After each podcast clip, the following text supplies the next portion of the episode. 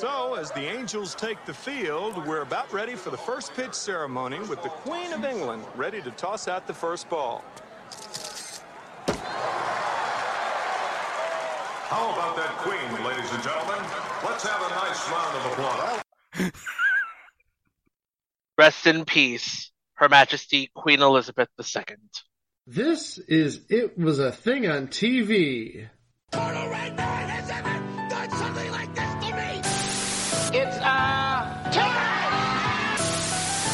Ladies and gentlemen, I give you the dregs of humanity. Episode 305, submission number 064. Good morning, Miss Bliss. Good morning, Miss Bliss aired on NBC and the Disney Channel from July 11th, 1987 to March 18th, 1989 for 13 episodes if you include the original pilot. Although I should note the pilot only aired on NBC, the rest of the run aired on the Disney Channel and then later in syndication. All over the place. We'll explain this after the theme song. Yeah, let's play the original theme song. Here we go.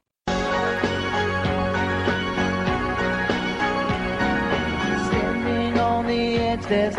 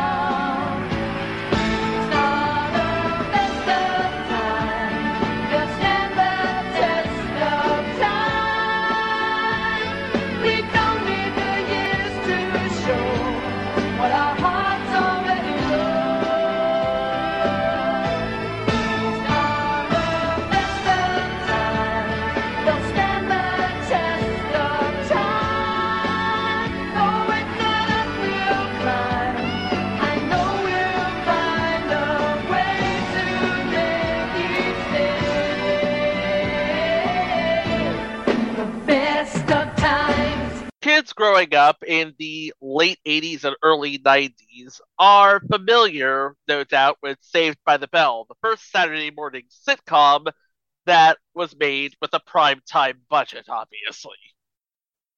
But not many people, well, actually, many people also are familiar with the strange case of Saved by the Bell, the junior high school years. But there's an incredible story behind those years. And we're going to get into that story on this episode because the junior high school years weren't originally Saved by the Bell episodes at all. No, it was a completely different show. And it came at a time, an interesting time in the history of the Disney Channel, where they were looking for something that didn't involve the big six, or any of their friends for that matter. Something that fit in the Disney Channel oeuvre, but wasn't animated or with any mouse like characters. And Disney was willing to try anything. Hell, there was a moment where they were airing movies that they got from seemingly everywhere. Fun fact one of the movies that the Disney Channel aired in the mid 80s was called The Magic Statue. And yes, it was the three episodes of Turnabout edited together into a movie. No! Yesterworld has a great deep dive into the Disney Channel history about this. On the bright side, it did give us the Edison twins. The Edison twins. Uh, a sci- science sitcom from Canada.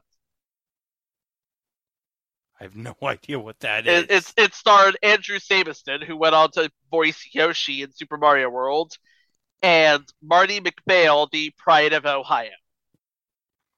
Okay. Oh, this aired for like six seasons and 78 episodes.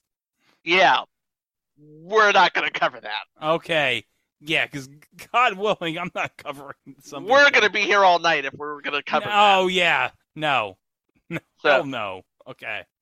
So, in 1987, Brandon Tartikoff, who was chairman of NBC at the time, had a good idea. Here on an episode of Saved by the Bell is a reenactment of that idea he had. You know, maybe there's something here. Maybe at NBC we should do a sitcom about a school principal and, and his kids. Really? Nah, it'll never work. How about if we do a sitcom at NBC with a principal and his kids? That'll never work.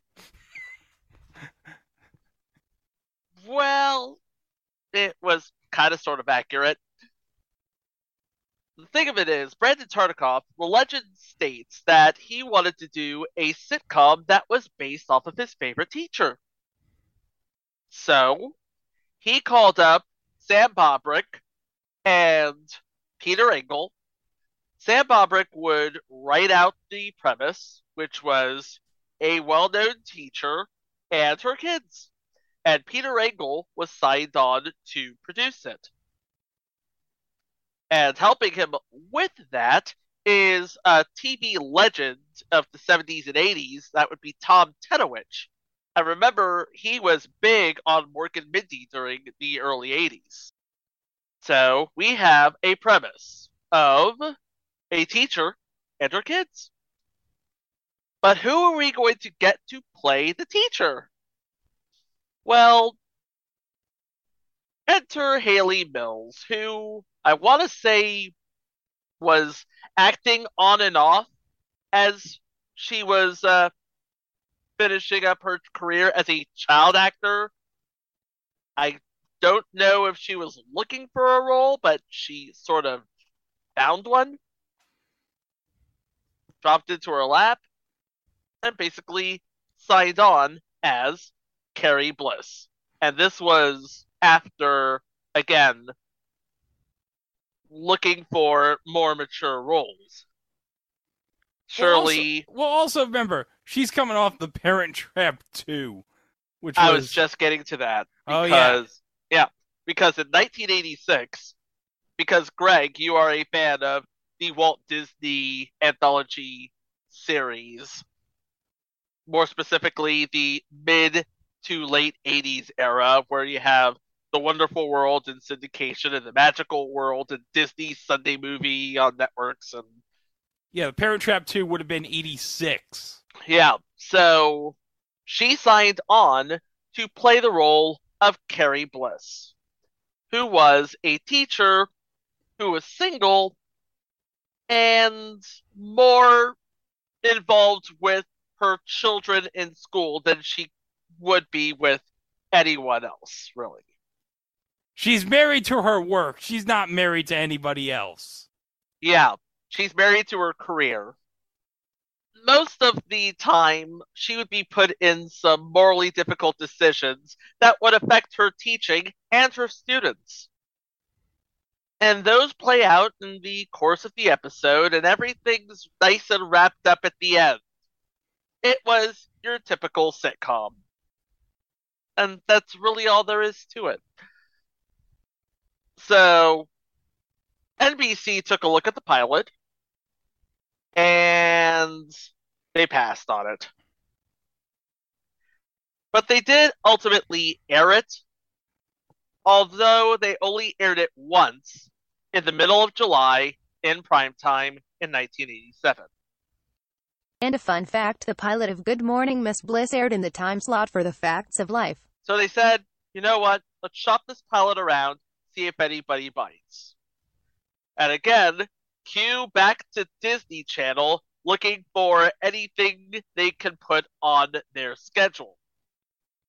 They buy Good Morning Miss Bliss, but not without extensive retooling. Because on the pilot, we do have Miss Bliss, but I believe she was a sixth grade teacher And her class was, to put it best, different. Very what? different. Yeah, for one, her principal wasn't Richard Belding, it was Gerald Belding, played by Oliver Clark. And her best friend, another teacher by the name of Tina Paladrino, was played by Marla O'Brien. And other such teachers were played by Julie Ronnie and Charlie Siebert. Of course, we all know what Charlie Siebert does, especially when you get him into a seat next to Dick Clark on the pyramid. But then there's the class. Playing the role of Adam Moncrief, the resident preppy, was Brian Austin Green. And remember, Mike, we talked about him because he had a cameo in Saved by the Bell the college years in the Thanksgiving episode. Yeah, he did. Yep, another person who had a cameo in that episode was Jonathan Brandis, who was also in that class. A third student in the class was Bobby Wilson, played by Jaleel White. This was sometime after the Oreo commercial, but before Urkel. Yeah. Well, also remember he was on the show Charlie and Company on CBS. He would have Yes, been coming which- off of that. Which Flip we will Wilson. be covering Yeah, sometime. sometime with Flip Wilson and Gladys Knight. Yeah. Brian Austin Green as Adam Moncrief. He was basically the central student. Uh, thing you have to remember this as a key difference between this show and Saved by the Bell. The students were important to the cast, but not central to the whole premise. And that would carry over into the series proper. But the central student was Adam Moncrief, who wore suits in the sixth grade. And uh, his best friends, or at least people who would tolerate him, would be Bobby Wilson, played by Jaleel White, Michael Thompson, played by Jonathan Brandis, and other students, uh, Gabrielle Damon as Bradley, Samantha Mills as Wendy, Julie Ronnie as Lonnie Maple, Matt Shakman as Georgie Winslow. By the way, this would be before uh, he became JR on Just the Ten of Us, and way before he created WandaVision for Disney Plus. Well, hold on a second, because I have something here. This is CNN breaking news. Okay, guys, if you listen to the It's Always Sunny podcast, Matt Shakman, as you know, has directed episodes of It's Always Sunny in Philadelphia in the past. And I guess um, Glenn, Charlie, and Rob let it slip on the podcast that uh, he's going to be directing the Fantastic Four movie. What? It's not really that big a deal. The trade's already mentioned it like a week ago. Yeah, but like I read the trades. Come on. Well, I only read the TV bits of the trades. Well, hopefully it doesn't suck balls like the WandaVision finale because we've already had three Fantastic Four movies that suck balls. We don't need a fourth. No, the original one. Well, wait a minute. There were four Fantastic Four movies. That I'm meaning the three series. I'm not talking about Silver Surfer. I'm not including that. In, Oh, you're not you're not including the uh, Rise of the Silver Surfer no, I'm talking about the because that films. was horrible. I understand that, but I'm including the three film series: the Corman version, the Tim Story ones from the 2000s, and the 2015 one. Yeah, Roger Corman's uh, Fantastic Four was intentionally bad. The Fantastic Four with uh, Ioan Gruffudd and Jessica Alba and America's Ass and Michael Chiklis, it was just okay. Wait, so that's how you pronounce his name? The lead actor? Ioan Gruffudd, yes, I had no idea. I was like, how the hell do you pronounce this name? Ewan, Like Ewan McGregor. yes, I never knew that. Okay. and the 2015 and one. the 2015 one. The less said about it, the better. hey, at least Miles Teller got to go on to Top Gun Maverick out of it. True. and Michael B. Jordan's career escapes unscathed. Well, he did learn a lot from Coach Taylor on the East Dillon Lions. Yes. Yes, he did. So that was the class of the pilot of Good Morning Miss Bliss, none of which would have made it to the actual series. For the series, we have a central core of five middle school archetypes. Your every kid, Mikey Gonzalez, was played by Max Battimo, and this was basically his only role of note on television, film, or whatever, because nowadays he's actually refereeing hockey out west. True story. What? He is a hockey referee for, if I can bring it up here on Truth by Consensus Wikipedia, men's hockey at the Western Collegiate Hockey Association. The hell is the Western Collegiate Hockey Association? Well, it's a collegiate association, and they play hockey out west. They have schools in. Is it a conference? That is a conference. It's a conference uh, involved with uh, schools in Alaska, Minnesota, Wisconsin, Michigan, Ohio, and for some reason Alabama. Is it like an NCAA or is it like an NAIA sort of? I think it's your CIAA sort of situation. Right now, there are only women in the WCHA. There's Bemidji State University, Minnesota, Minnesota Duluth, Minnesota State Mankato, Ohio State University. The word "the" will be edited out. Thank God! We're gonna get letters. St. Cloud State University, the University of St. Thomas, and the University of Wisconsin Madison. Now, this is a very loose sort of arrangement because all of them still have primary conferences. Like uh, Minnesota, Ohio State, and Madison are all in the Big Ten. But uh, the men's side of the conference had 10 members in its final season, so it's no longer a men's club. Oh, so I guess Max Battimo is refereeing women's hockey now? Okay. All right. Uh, the stuff you learned on this podcast. Okay. And then you have your spoiled princess, Lisa Turtle, played by, of course, the one and only Lark Voorhees. Her best friends, the voice of reason and the moral compass of the group, Nikki Coleman, played by Heather Hopper, whose only other role is. I can't believe I'm about to say what I'm about to say on this podcast. Her only other role, besides Good Morning Miss Bliss, was in an episode of The Shield in 2002, where she played, and this, I swear to God, is her character's name a two bit whore. She's a who? She's a hookah. But right after Good Morning Miss Bliss, to just sort of even it all out, she did play Tessa de Blasio in Troop Beverly Hills. So, Oh, Troop Beverly Hills, a classic. Mm-hmm. Made Jenny Lewis's career. I thought that rock and roll. Th- no, the Wizard made Jenny Lewis's career. No, I'm gonna Fight fight you. me on this. No, True Fight Beverly me. Hills made her career. Everyone knows this. And then you have the dweeby, nerdy, geeky, awkward kid, Samuel Screech Powers, played by the late, great Dustin Diamond. And rounding out the cast is a little blonde scamp named Zach Morris, played by who else? Mark Paul Gosselaar. So, to review, Mikey is the every kid. Screech is the geek.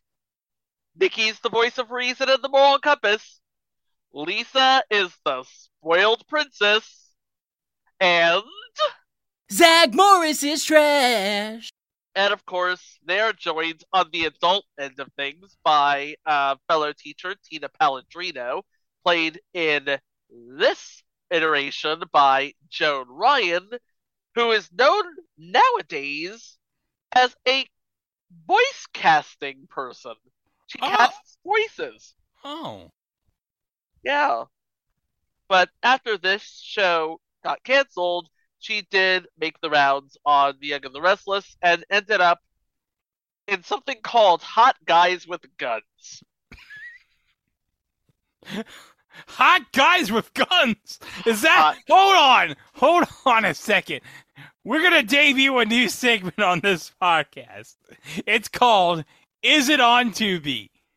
Is it on Tubi? Is it on Tubi? Is it on Tubi? Craig's gonna go and search it now to find out if it's on Tubi.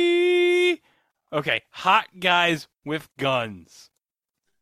Was that brought to you by the producers of I Love Lesbians 12? Wait a sec. Hold on. What year did it come out, Chico? Hot guys. 20, uh, Hot Guys with Guns came out in 2013. Guys. Oh no. Oh no. It's on Tubi. Oh no! this has been Is It On Tubi? Tubi has every damn thing. Tubi does have every damn thing. and then there's the principal, Richard Belding, played by, of course, Dennis Haskins, the pride of Tennessee. And rounding out the cast of adults is a janitor, custodian, raconteur, and jack of all trades, Milo Williams, played by future It Was a Thing Hall of Famer TK Carter. Oh, definitely. He's definitely a future Hall of Famer. Of course. He would have been coming off playing a genie in Just Our Luck. Which And- we're still looking for. We only have one episode. We need the entire series. From the clips I've seen, it's batch insane. This series. We're we are hey, I'm just saying, we have the technology. Somebody out there knows something. If we could find if somebody out in this whole internet could find the Sailor Moon pilot, They can find the rest of Just Our Luck. Thank you. Hey, we're still looking for Mr. Smith. We're still hoping one day we can get Mr. Smith. The entire run on streaming somewhere. Someone has Mr. to help Smith us. Tubi. Come on, Tubi. Somebody. Kino Lorber. Crackle. I don't care. We need the run of Mr. Smith. Kino Lorber, Crackle, Tubi, Boobo, Voodoo, Philo, Shout Factory, Tokushoutsu. Come on, somebody. But also, he would have been coming off playing Punky Brewster's teacher in the second season of Punky Brewster. Mike Fulton, yes. Yes. After the aborted pilot of the spinoff that did not get picked up. Yeah, unfortunate, but Yeah. Uh. if I can find out what episode it is, I might slap it on the next pilot month. Who knows? well, at least he helped us get through the Challenger together. Yes. What by sitting on the episode. floor as far away from space as possible. Yeah. Uh, I don't know what Alan was thinking in that episode, thinking that Mr. T was going to rescue them. I'm like, Alan, what is wrong with you? Casey Ellison, if you are listening to this episode, we are so sorry. Anyway, so you've probably seen all of the episodes and not even know about it, so we're just going to get right into the pilot, which you probably haven't seen, but is on YouTube if you know where to look. Wink, wink. On the first day of school, Miss Carrie Bliss intervenes on behalf of a troubled new student and tries to balance her personal and professional lives. Meanwhile, her new husband, Charlie, struggles to accept her devotion to her career. Okay, so things I didn't know before researching this podcast. In the original version of Good Morning Miss Bliss, she was married to Charlie Siebert. Ah, I did not know this. Oh, neat. and we already went over the class and the pilot. What we didn't go over was the fact that it was directed by Peter Bonerz, who directed damn near everything in the 80s and 90s, it seems like. Uh, he's a longtime director of Bob Newhart, Murphy Brown, Police Academy 6. He actually played Ed Weinberger in Man in the Moon. Because if you remember, uh, Ed Weinberger was one of the creators of Taxi. That's right, he course- was. hmm Fun fact: the last uh, credit he has on IMDb, fu- future entry 2011's "Bleep My Dad Says." That was his last known credit. So from there, we take a seismic shift from wherever that pilot was to John F. Kennedy Middle School in Indianapolis. Now, I did some research, and is there a John F. Kennedy school in Indianapolis? There's a John F. Kennedy High School in Indianapolis, but not a John F. Kennedy Middle School. So we go into the series proper with all of the people proper and the plot proper. And the first episode, Summer Love. During the first day back at the new school year at JFK Junior High, preppy and pathological liar Zach Morris, trash, runs into a ninth grade student named Karen, with whom he lied about his age earlier that summer in order to get her to know her better. He persuades classmates Mikey, Screech, Tina, and Nikki to help with this charade because he apparently tells Karen that he's in ninth grade. Well, so when she sees him hanging with the eighth graders, he has to make up a bat guano insane excuse. He's in the special ninth grade. Zach Morris is trash. Oh God. But it's a difference of one year. Like, who cares? I- I- yeah, it's like one of those things where you know what, twenty years, it's not even gonna. It's not even gonna matter in like thirty years. And, and like Aaliyah said, age ain't nothing but a number. I'd make a comment about that, but I would get No, no, no, no, no, no, no, no, no. We're not gonna make a comment. Oh no! Especially if you know who she married later on. So Wink, wink. Meanwhile, Miss Bliss tries to squeeze a dinner date into her new schedule with her new boyfriend Brian, a doctor. So, in the series proper, we shifted everything to Indianapolis. We shifted from elementary school to middle school, and we've shifted Carrie from being uh, married to single, divorced, oh, widowed mhm. confused.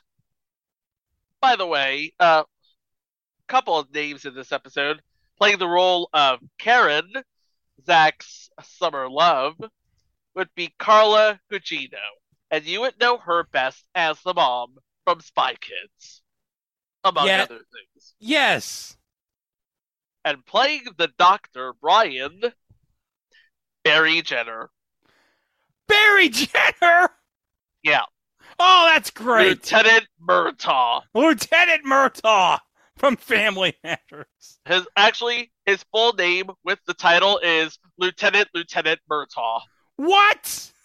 because he changed he legally changed his name to lieutenant when he was promoted. Everybody just calls him Lou for short. What if he gets another promotion though? Then he's going to legally change his name to Captain. Captain Captain Murtaugh. Captain Captain Murtaugh. Cap. Cap for short. It worked for that old timey baseball player, Cap what's his face? Cap Anson. Cap Hansen, yeah. Never thought we'd have a Cap Anson reference on this podcast. Stick around, kids. We're full of surprises. And that was the uh, first episode that aired on the Disney Channel on November 30th, 1988. Second episode that aired a week later in the same time slot Love Letters. Screech asks Zach to write a love note for him to give to Lisa in exchange for writing his term paper. Miss Bliss inadvertently discovers the note, and general chaos ensues or some would say hilarity, when she thinks Zach wrote it for her.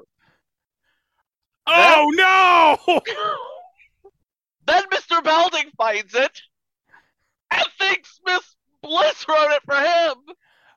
And then Tina finds it, and so on, leading to hilarity ensuing. Uh oh! Uh-oh. then Belding and Miss Bliss discover the note, discover Zach's term paper. They were written on the same typewriter. You see, kids, in 1988, we had these things called typewriters. Yeah, people still use those. Even though there was Apple IIs all over the place in 1988, apparently some people used typewriters still in 1988. Yeah, uh, yeah. There's Apple IIs. They're, they're not just for the Oregon Trail, okay? So Carrie puts two and two together and figures out this love letter has to do with this term paper. And she goes to try and figure out what Zach and Screech's role into this. And Mr. Belding was like, Well, who is it? And she's all like, Why should I tell you? You just dumped me. Yeah, turns out Screech gets a D for his effort. Zach, he gets a zero. Good! By the way, uh, this episode was written by David Garber and Bruce Kalish, who would go on to be executive producers of no less than three seasons in the Power Rangers franchise, back when it was owned by Disney, to bring it all full circle. Let's take it even a step further regarding Bruce Kalish. His parents are Austin and Irma Kalish. Irma Kalish sounds familiar. Legendary writers. Legendary writers. I mean, I, I could name just off the top of my head some of the shows they did. They wrote a number of episodes and produced a number of episodes of Too Close for Comfort, 227, Good Times, Oh Madeline, Facts of Life. I mean, there's so many shows that Irma and Austin Kalish wrote or produced. Legendary. And their son is legendary too. And their son, his spouse, we've talked about her, Leah Ayres. Yep, big ass Marsha. Episode three, Wall Street. Oh, this is the episode we came here for. Yep. After Zach breaks his dad's $300 video camera, recording the Zeffirelli twins doing their workout. What kind of workout were they doing, Chico? It's the 80s. Take a guess. They were doing aerobics. Zach asks Mikey to help him scam enough money to buy a new one before his father finds out. When Miss Bliss's current history topic is the stock market, Zach sees a chance of making it big and deceives Miss Bliss into investing a high risk stock involving potatoes. And when the stock drops, it cost Miss Bliss a lot of pocket money. A few things you have to understand about this episode. When it all started, they were investing in an airline that merged with another airline and they made a meager fortune. In the back of Carrie's mind, she's not thinking about that. Well, she is thinking about uh, teaching about the world of finance and whatnot. She's thinking about a new car that she's about to buy. She's about to put the down payment. She's about to drive that sucker off the lot today. Yeah. And Oh. and her words, the first thing she's going to do, well, I'll just let her explain it. Burn rubber in the school zone. Yeah, but let's talk about Zach's plan here. Yeah. Uh, Zach was directed to the library. Amazing he found the damn place. And he found a sort of commodities trading guide and getting the absolute wrong message from it. Read about a guy who made a fortune selling potatoes Potatoes. and he and Mikey sneak into the classroom to change everything up. So they take all of their money and buy it on margin, mind you, in a potato stock. But hold on, before that though. But before that, they got caught by Milo. And Mikey, because he's a good boy and he's a forthright kid, he asks Milo a very important question. What do you know about potatoes? Potatoes go with everything. You can boil them, bake them, fry them, fillet them. They're the food of the 90s. See? What else do you know about potatoes? We're right in the middle of National Potato Month. Whoa! Whoa. This is better than I thought. Thanks, Milo. Hey, don't mention it. Milo, what do you know about potatoes? Well, potatoes come in everything. You can boil them, bake them, fry them, fillet them. They're the fruit of the 90s. What else do you know? We are right in the middle of National Potato Month. How did Milo know it was National Potato Month? Because that's what he does, damn it! He knows things! Was he on top of those stupid days? Like before it was a thing on Twitter? Like, you know how everything's like, it's National Siblings Day today, or it's National, like, Baseball Glove Collecting Day. You know those stupid days that they come up with on social media that you think, oh, those are obviously made up? He probably knew about 30 years ago those were a thing. Yes. That's what he does. He knows things. He is a knower of things. So Zach and Mike you're like, you know what? We're gonna put all our money from Miss Bliss's class. We're gonna put it on margin potatoes. I'm sure like nothing's gonna go wrong. We're gonna be super rich. Everyone's gonna make a lot of money. Something goes wrong. What? The stock drops. Drops as in fluctuated? No. Drops as in dead. And guess who finds out about it at the worst possible time? And guess what happens afterwards? She ends up having to owe all of the money she lost in the potato stock back. So she can't buy the car she was having her eye on. Uh oh. Uh oh. Sad with the sadness. But the next day, or the next Monday, because this all happens on a Friday, the next Monday, Miss Bliss apologizes for snapping at her class, but not without a lesson learned. She delivers all of the potatoes that they bought. And she gives everybody the assignment of selling every last one with the words, I'm driving with the top down this summer. Well, as Milo told us, you can do anything with potatoes. They're going to be making a mid on french fries, let me tell you. Hey, Chico likes his fries curly, thank you very much. Just to let you know. Just so you know. No, I want those big ass steak fries. Episode 4 Leaping to Conclusions. Nikki refuses to do Mr. Morton's science class, which involves dissecting frogs. So she, aided by Zach, Lisa, Mikey, and Screech, releases them, which makes things worse instead of better.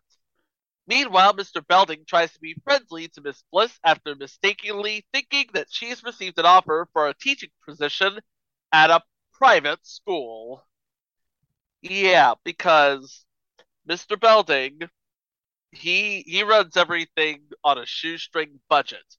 And he has one word for anybody who needs teaching aids. Requisition form.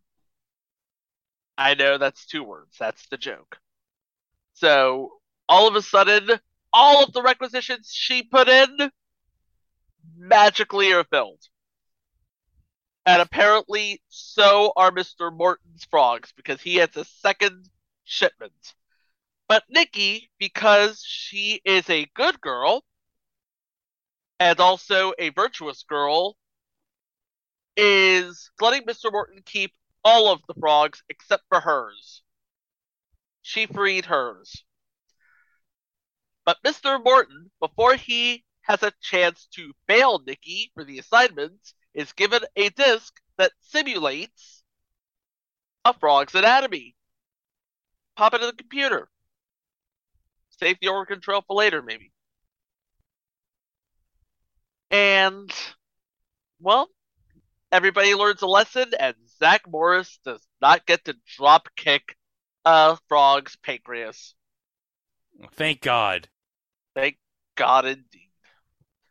Uh, playing the role of Mr. Morton is Daryl Carroll, who was actually Charlie in, are you ready? Elvira, Mistress of the Dark. Oh, Elvira, Mistress of the Dark. And that was actually his last role before landing Good Morning Miss Bliss. Oh, that's great. Yep. Oh, but hold on a second. Episode five. We said episode three was the reason why we're here. I'm sorry, I stand corrected. Episode five is the reason why we're here. Yep. Parents and teachers. During Student Teacher Week, Zach's divorced father, Peter Morris, is rekindling his old flame, who happens to be Miss Bliss, much to Zach's chagrin. Uh-oh! Uh-oh. Oh, wait. We haven't gotten to the good bit yet. Playing the role of Peter Morris, he's a charmer, Robert Pine.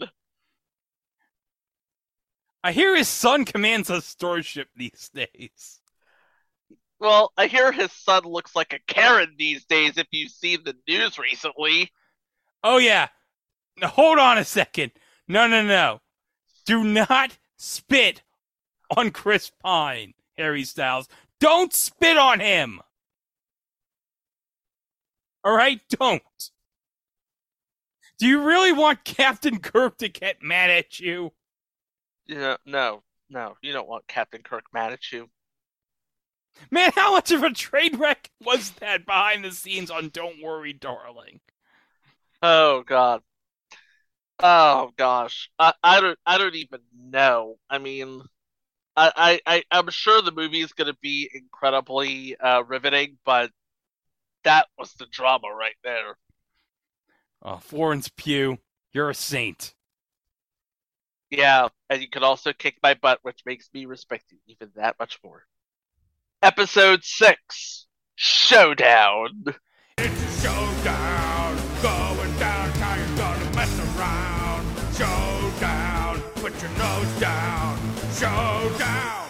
Zach and the gang encourages Screech to stand up to a ninth grade bully named Deke Simmons, unaware of what causes the guy's rough exterior, in which Miss Bliss learns that Deke is illiterate.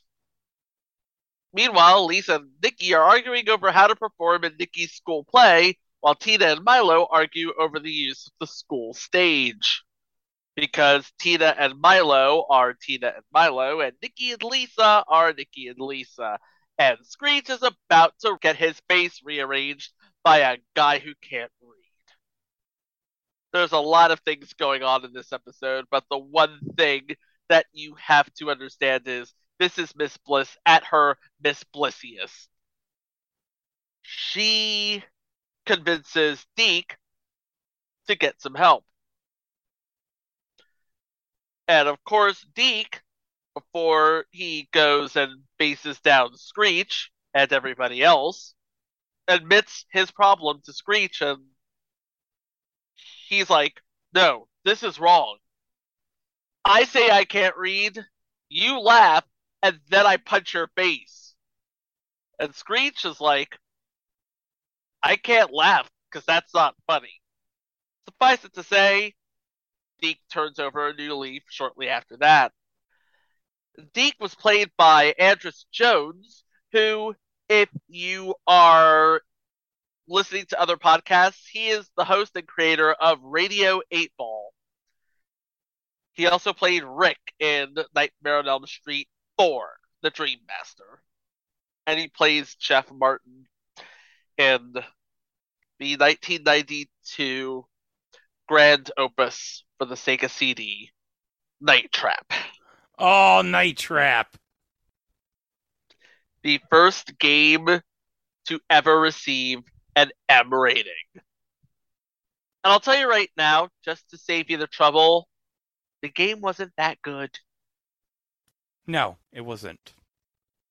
Episode 7 Save the Last Dance for Me. Zack and Mikey's friendship threatens to come to an end over a girl who Mikey likes, but who asks Zack to the school dance. Meanwhile, Mr. Belding is wary about holding the school dance because of the threat of violence from the students while Miss Bliss crashes it with her latest dancing beau. Playing the girl at the center of all of this is Alexandra Lee. Her name is Shauna, and she's actually a producer nowadays. She's more in aligned with uh, true crime stuff. Uh, her works include Real Murders of Atlanta, Accident, Suicide, or Murder, Florida Man Murders, and 60 Days in Narco Land. So, if you want a true crime documentary on television, she's your girl. Playing Miss Bliss's new beau, Sherman, is Lonnie Burr, who he looks incredibly unassuming until you get him out on the dance floor and he can bust a move.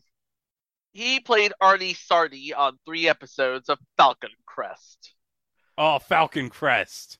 Yep, and he also played O'Leary in the legendary It's Your Move two-parter, The Dregs of Humanity. Oh, that's great! The dregs of you. You know what?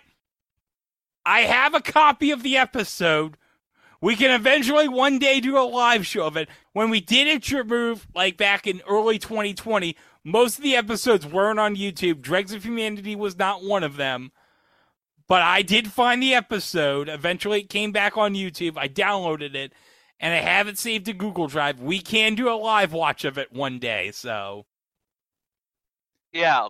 Hopefully, Sony doesn't go after us like NBC did on YouTube with Friday Night Yeah. Lights Chico. Don't think I haven't forgotten about that NBC Universal. Episode 8 The Boy Who Cried Rat. Zach releases Screech's pet rats in the school to avoid taking a midterm, but things take a turn when the situation turns bad for Miss Bliss, who is up for the Teacher of the Year award. The Teacher of the Year award? The Teacher of the Year award. So, all the teachers in the United States, she's up for the Teacher of the Year. She's hey, this is around the time where Disney Channel has those bumper that says Disney Channel salutes the American teacher. Well, here you go. An Well- American teacher who's British for some reason. An American teacher who's British. Maybe she has dual citizenship. We don't Of know. course she has dual citizenship. Oh, that is true. and she's classy as hell. That's right. Hayley Mills is classy as hell.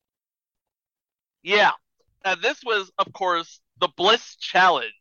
That was the whole crux of her uh, teaching, which is basically this whole history quiz bowl sort of thing where everybody was being reviewed on what happens when and where, and they're all getting ready for this midterm, but Zach is not ready for it.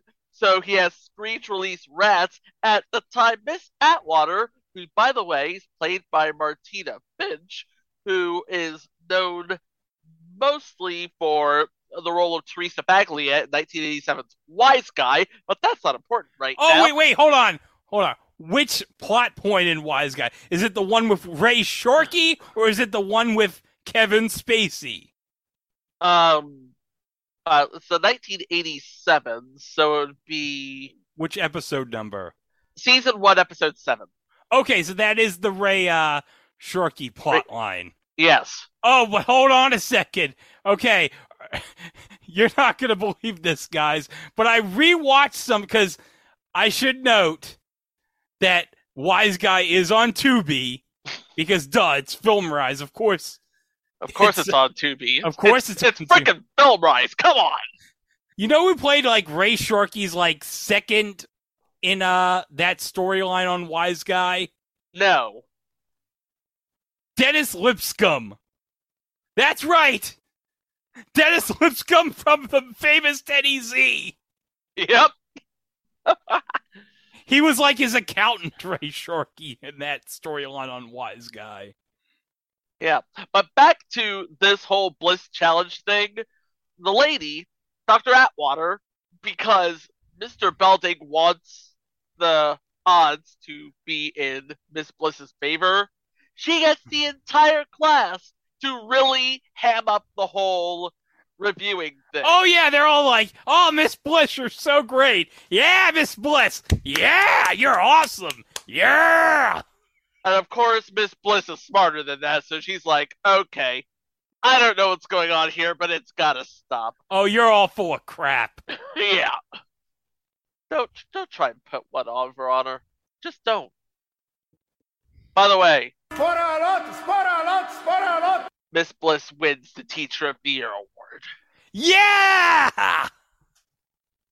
Episode 9 Let's Get Together. Zach and Nikki are fighting when they're partnered for a class project on famous American inventions and how life has made better by them and how to sell them on somebody who would actually be using them for the first time. This makes things ultimately much worse for both of them. Oh yeah, it definitely does. Meanwhile, Tina breaks up with her boyfriend Donnie and moves in with Miss Bliss, and she quickly drives Miss Bliss crazy. Oh no!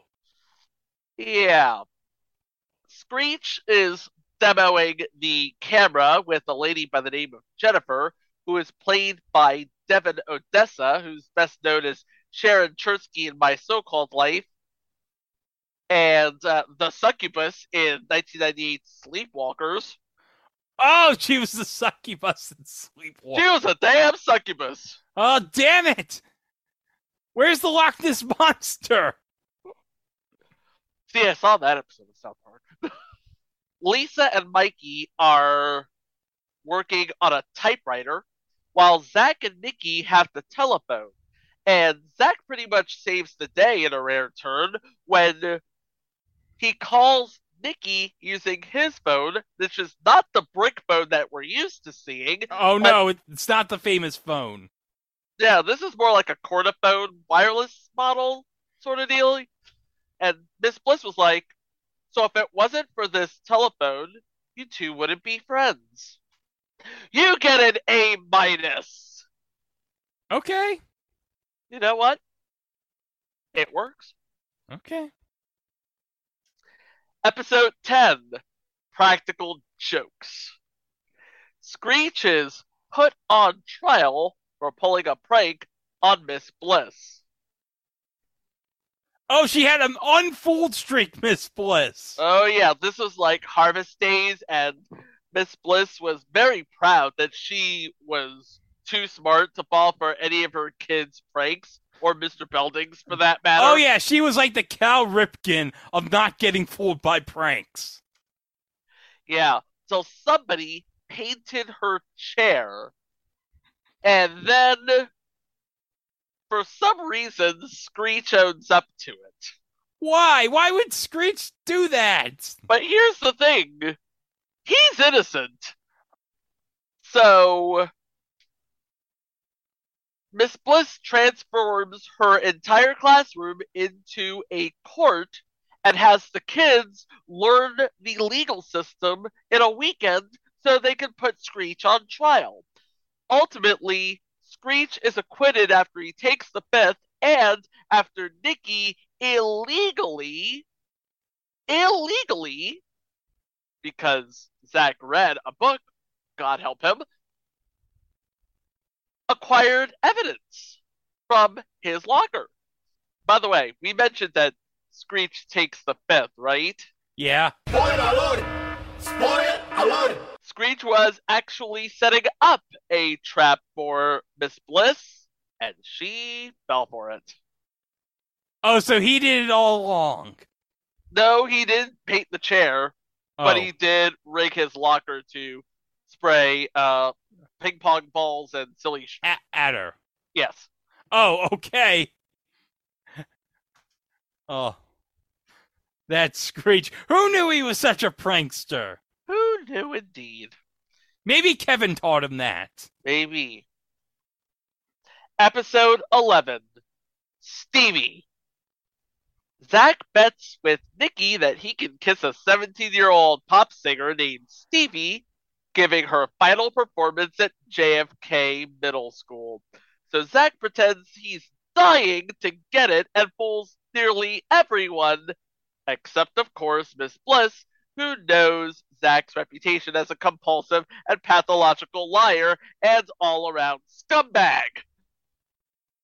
Meanwhile, Stevie stays with her favorite old teacher. Three guesses who it is, and the first two don't count.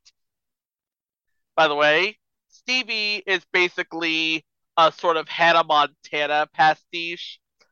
Her real name is Colleen Morton, and both Stevie and Colleen are played by Suzanne Terra, who played an extra in previous entry, Ferris Bueller.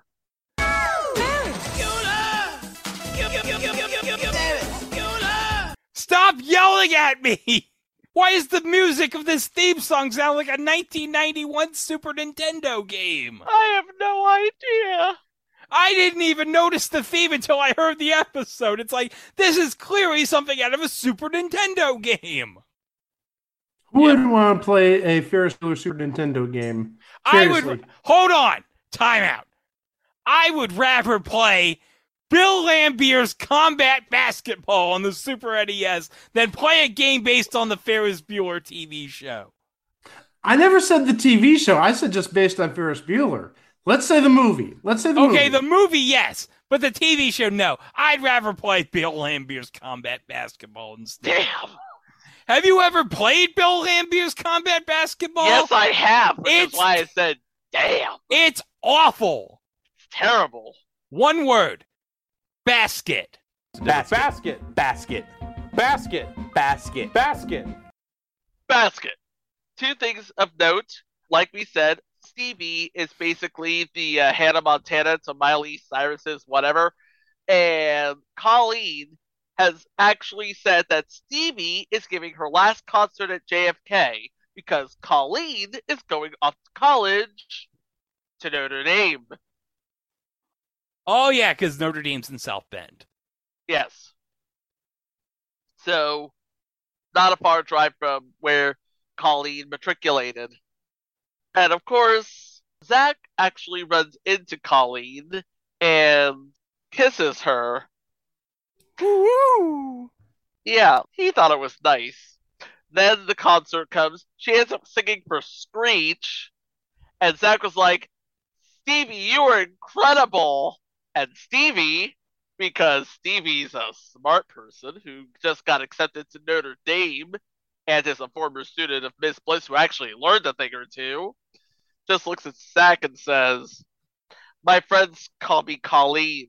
But Zach's friends do not believe that they kissed. But they did. They did. But they don't believe him. That's their problem. Because Zach Morris is trash. Episode 12 Clubs and Cliques. Zach is invited to join a cool club called the Rigmas by two guys, two high school guys, unaware that he is the victim of a prank which nearly costs him his friends when he's forced to bully and humiliate them. Meanwhile, Miss Bliss becomes principal for the week and Mr. Belding gets to teach her class. In two words, hilarity ensues.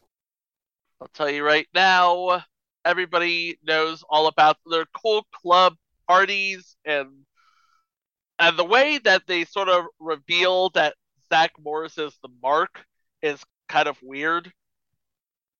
Because Zach pretty much asks him, Well, what did they make you do to get into the club? And they tell him they made us find an eighth grader and make him think that we're pledging him. And he's like, Oh, really? How'd the poor sap take it? And they're like, I don't know. Why don't you tell us? By the way, the two guys are named Rick and Trevor. Rick is played by Trevor Edmonds. So Trevor plays a guy named Rick, and Christopher Carter Hooks plays a guy named Trevor. Neither of them have done anything notable. Okay. Final episode. This is the tearjerker right here. Oh yeah. The Mentor. The unorthodox teaching methods of Miss Bliss's former history teacher comes in conflict with Mr. Belding when he is brought in to substitute for her. Meanwhile, Nikki is the star pitcher for the JFK softball team, but has second thoughts when Lisa tells her to get in touch with her domestic side. This episode just it has everything. It has uh, Robert Donner playing James Lyman, who molded Carrie Bliss into the teacher we all know and love. And of course, Robert Donner. You Mork and Mindy. Mork Come and on. Mindy. Come on. Come on. And one of the writers of this episode is Terrence McDonnell, who, aside from being a prolific writer, he's written for Battlestar Galactica, The Bionic Woman. He was also a researcher on The Joker's Wild, a story editor for Mask, Kid Video, and Spiral Zone, and a producer on Jeopardy and Win Ben Stein's Money. Oh, but I also noticed that there's two things that he had a screenwriting credit for, Chico. What's that? First, he had a screenwriting credit on Riptide. That sweet ass. Oh, yes. But also, he had a screenwriting credit for X Men the Animated Series. Ah. Yep.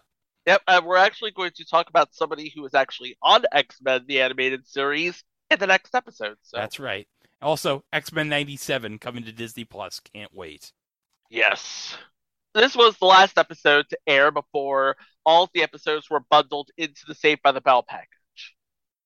This episode had everything. Uh, Mr. Lyman was like you can tell that Robert Donner and Hayley Mills really had that simpatico going at the end season. And when they were talking with each other, arguing about what's wrong with education in general is that the good ones are, are getting pushed out. He's like, and he basically comes to remind them it's all about the kids.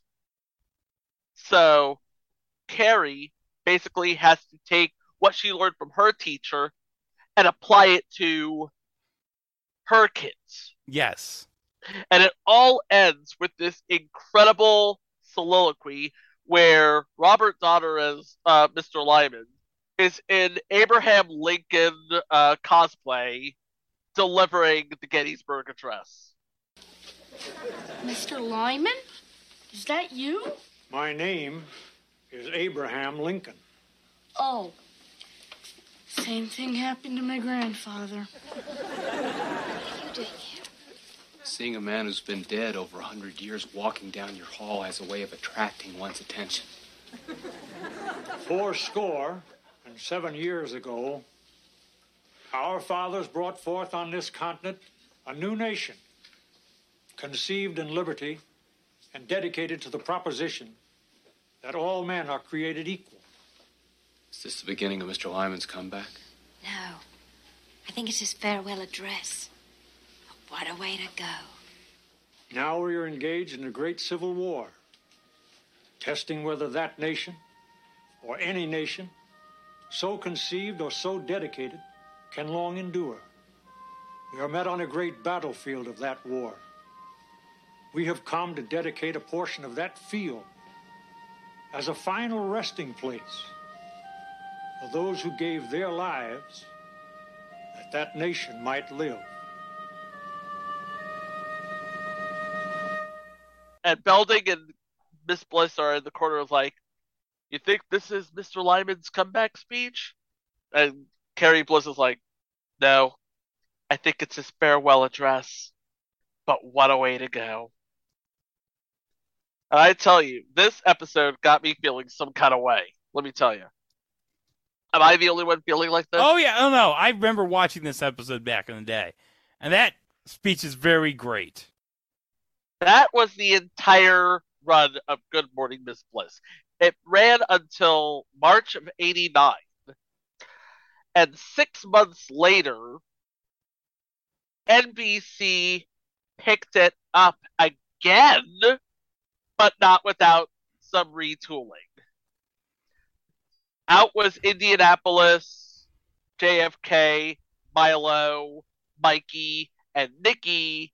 In was Bayside, California, Bayside, Slater, Jesse, and Kelly. And fun fact, Jesse wasn't even supposed to be on Saved by the Bell. I did They- not know this. Yeah, they wrote that role of Jesse Spano for Elizabeth Berkley. So I'm guessing she would have auditioned for Kelly. She would have auditioned for Kelly. Wow. So they must have been so impressed with her. They were like, "We gotta make like a whole new character just for her." Yeah, it's like they couldn't decide uh, between Mm-hmm. uh, Tiffany Thiessen and Elizabeth Berkley, so they decided Mm-hmm. to write the second character. But that's another uh, show for another day. Yeah. And then when they sold it into syndication, not only did they buy the uh, first two seasons, because remember, it went into syndication during season three on NBC. They added on the 13 episodes of Good Morning Miss Bliss, but they made new opens to match the Saved by the Bell opens. And for reasons unknown, which to this day makes absolutely no sense, they tacked on like a 30 second stinger with Zach explaining that this is from the junior high days. Never mind that Good Morning Miss Bliss and Saved by the Bell were, before all of this happened, two separate shows. The only way I can possibly explain this, and apologies in advance to Secret Galaxy's Dan Larson, multiverse. Yeah, I have a theory that there's a Saved by the Bell multiverse. Greg, the floor is yours. Okay. All right. Why is there in the junior high season they're in Indiana and then they're in California? How does that happen?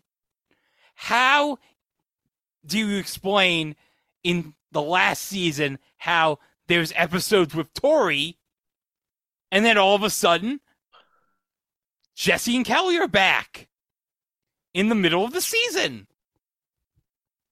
Multiverse. Multiverse. That explains how Dashiell's like, and we never see that person again. Probably effing killed themselves. Zach Morris must be like Kang in the Saved by the Bell multiverse. He is probably making all these people probably effing kill themselves. And if you want to rewatch or watch all of this stuff, like we said before, the pilot is on YouTube if you know where to look. And the episodes have been released on DVD as part of the Saved by the Bell complete collection, thanks to our friends at Shout Factory. And if I'm not mistaken, you can watch these episodes streaming on Peacock, Yes, they're on Peacock. All the junior high episodes are on Peacock. but they have the Saved by the Bell splash on them. So Opening, this- yeah. So this is the syndication package. Yes. So it's like we said, this show was syndicated everywhere. But yeah, I mean, a legend of lost but not really television.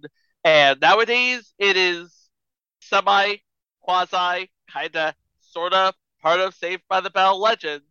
But in 1988, Good Morning Miss Bliss, it was just a thing on TV. Yep. Final thoughts? Um, no, I just remember watching this the episodes like when they were on syndication, especially like on TBS, because like if you remember, TBS would air like Saved by the Bell like twice a day, like I think at like five o'clock or something. Exactly. They were there at five o'clock twice a day, and by that time they had uh 26 episodes from season one, or 24 episodes from season one, and like 24 from season two, and then the 13 from this run. And 12 year old Chico watching this was like, this makes absolutely no sense. It doesn't match up with anything. No, even as a kid, I'm trying to figure this out. Like, this makes no sense. Like, this makes absolutely no sense. It's like trying to figure out the Chewbacca defense. No sense at all. Okay, it's like Robert Pine does not look like John Sanderford. What's going on here? But yeah, it looks like the clock on the wall is saying that class is dismissed, so we'll just say that you can listen to all 304 episodes before this one on it was a thing on TV.com, as well as all of our live shows, our mini-sodes, our special events. Uh, we have the Into the Spidey movie verse scheme that Greg and I did, and also the Presents episodes, and all of it, well, most of it, will be up on our YouTube page if you are so inclined. Please subscribe, like our videos, hit that notification bell Zach Morris is trash. so you can stay up to date with all of our entries, including what we have planned for Thursday, which is actually the 35th anniversary of perhaps a very revolutionary Saturday morning TV series. It's Yeah. Too adult for the kids, too juvenile for the adults. It was the first show to integrate CG special effects and the first show to function as a parable for fascism and the first show to feature somebody dying and all to sell toys. Wow. We'll talk more about that next time right here on It Was a Thing on TV. For Greg, for Mike, I'm Chico. Thank you so much for listening. Please be kind to each other, and we will see you for the next one. Wow!